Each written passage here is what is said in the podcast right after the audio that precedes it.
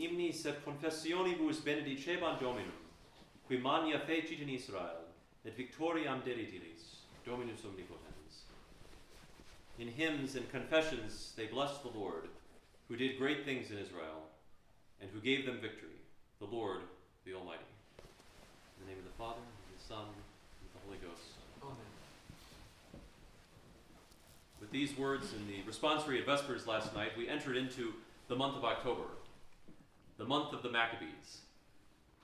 Every week of this month, we'll hear at Matins on Sunday lessons from the books of Maccabees. It's rather remarkable the church spends such a long time presenting us with these books. Books which speak very fittingly to the moment in the church's year in which we find ourselves. Books which speak to the church in every age. Books which describe how, in one of Israel's darkest hours, when the temple, rebuilt after the exile, had been profaned by compromises with the nations, Mattathias and his sons Judas, Simon, and Jonathan arose full of zeal to liberate Israel, to purify her of pagan worship, and how they achieved victory against seemingly impossible odds. If you like action and adventure, the books of Maccabees are probably the best books in the Bible. When I was a young boy, my brother and I, I remember talking about that, and, and whenever we would go to adoration as a family, and we would be expected to read something holy or something from the sacred scriptures, and my brother would always turn to the books of Maccabees. it, it was things that stirred a young boy's imagination, tales of valor, of great deeds done for God. We are presented with the Maccabees in these months at Matins, and uh, while the correlations with the Masses are not always exact, given the way that the Sundays fall, we can certainly hear the voice of the Maccabees in the texts of the Mass that were given today. The introit could very well be their prayer. Give peace, O Lord, to those who wait for you, so that your prophets might be found to be faithful, that your prophets might be proven true. Hear the prayers of your servant and of your people Israel. This prayer, in fact, comes from the 36th chapter of Ecclesiasticus, or Sirach, a book which was written right about the same time as the Maccabees were living and fighting. A prayer that we hear, in fact, in the canticle at the end of the third nocturne uh, of Matins every Sunday. Uh, a prayer that the church continues to place upon our lips. That prayer goes on to ask that all of the nations might know that thou art the God who looks over the world, tu es Deus conspector saeculorum. Thou art the God who beholds all the ages. The same prayer asks that God might fill Zion with his unspeakable majesty and fill his temple with his glory. This is the prayer of the Maccabees as they look upon the desolation of Israel and as they ask God to intervene in a wondrous way to deliver his people, to make his glory known among the nations. We'll read in the coming weeks of how God answered their prayers, of the amazing victories that were won by Judas and his brothers. But like all of Israel's other victories, like the Exodus itself, the goal of these victories is not simply liberation. The goal of these victories is worship. It's to be able to go up and rededicate, reconsecrate the temple, to be able to offer an acceptable sacrifice. And so throughout the rest of the Mass, we hear again the words of the Maccabees as they go up to purify and renew the temple.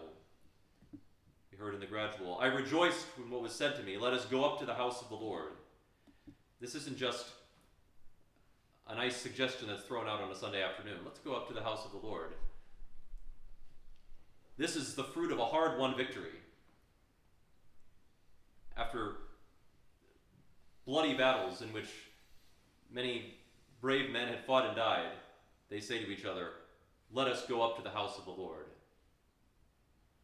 And the Alleluia proclaims that now that the house of the Lord has been restored, all of the nations shall fear thy name, O Lord, and all the kings of the earth thy glory.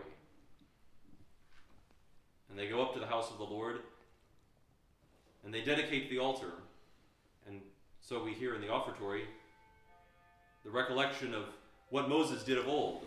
Moses hallowed the altar to the Lord, offering holocausts and immolating victims upon it. He made an evening sacrifice unto an odor of sweetness to the Lord God in the sight of the sons of Israel. Thus Moses did of old, and thus the Maccabees do as they rededicate the temple. And we hear their words again in the communion antiphon. Victims and go into his courts. Adore the Lord. Adore the Lord in his holy aula, in his holy hall, in his holy temple. And so the church puts on our lips throughout this Mass the prayer of supplication, the prayer of thanksgiving of the Maccabees as they liberate Israel and as they restore the temple. But what is that to us, we might say? Because we know that for all of his valor, Judas Maccabeus would eventually fall in battle. We'll hear that two Sundays from now. We know that the, the Hasmonean kingdom, which his family established, was not the promised offspring of David. We know that before too long, this brief restoration of Israel's liberty would succumb to Roman occupation and eventually to complete annihilation as the Romans would destroy the temple, wipe out the nation, scatter them throughout all of the lands.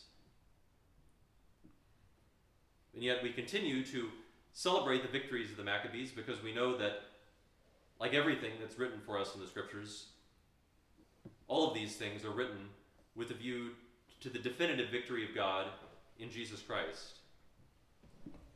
In Judas Maccabeus, we see an image of our Lord coming into this world and going into battle against the powers of death and of hell in order to deliver his people who had become enslaved through their own sins to the powers of darkness. In the victory of the Maccabees against seemingly impossible odds, we see our Lord going into battle against all of the powers of this world and overcoming, overcoming by his death. We heard reference in the second nocturne this morning to one of the stories in the Maccabees of Eleazar who goes and attacks the great elephant on which the enemy king was riding, and he takes down the elephant and he himself is crushed beneath it. And the sermon of St. Ambrose concludes that he was buried in his own triumph. This is our Lord.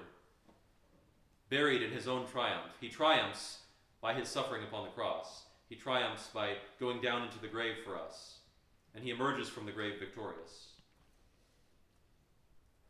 And so we read these books of the Maccabees in the allegorical sense as books which tell us of what our Lord Jesus Christ will do to deliver his people, to restore the temple, to allow us to truly go up to the house of the Lord. But they speak not only of what our Lord did in his earthly life and in his paschal mystery, but what he continues to do in his church. As we read them, we could say, in the moral sense, as they speak to our lives today, because the church is always the church militant. The church, as, as long as she lives in this world, always is going into battle against the forces of hell. And each one of us, every day has a battle to fight the battle against temptation, the battle against our thoughts, the battle against everything in us that blocks the life of grace.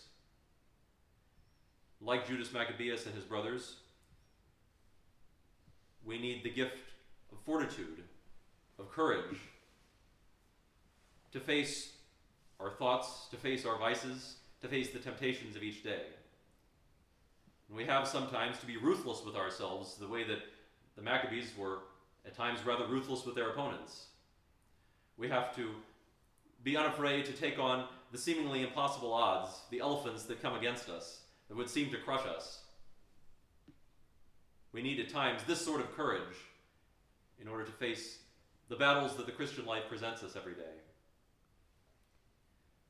And finally, we read these books in an eschatological sense as they point to the things to come. We read them as the church's year draws to its close, and the church has very often seen in the struggles of the Maccabees the battles that the church will face in the last days. The profanation of the temple, the corruption of Israel with the idolatry of the nations,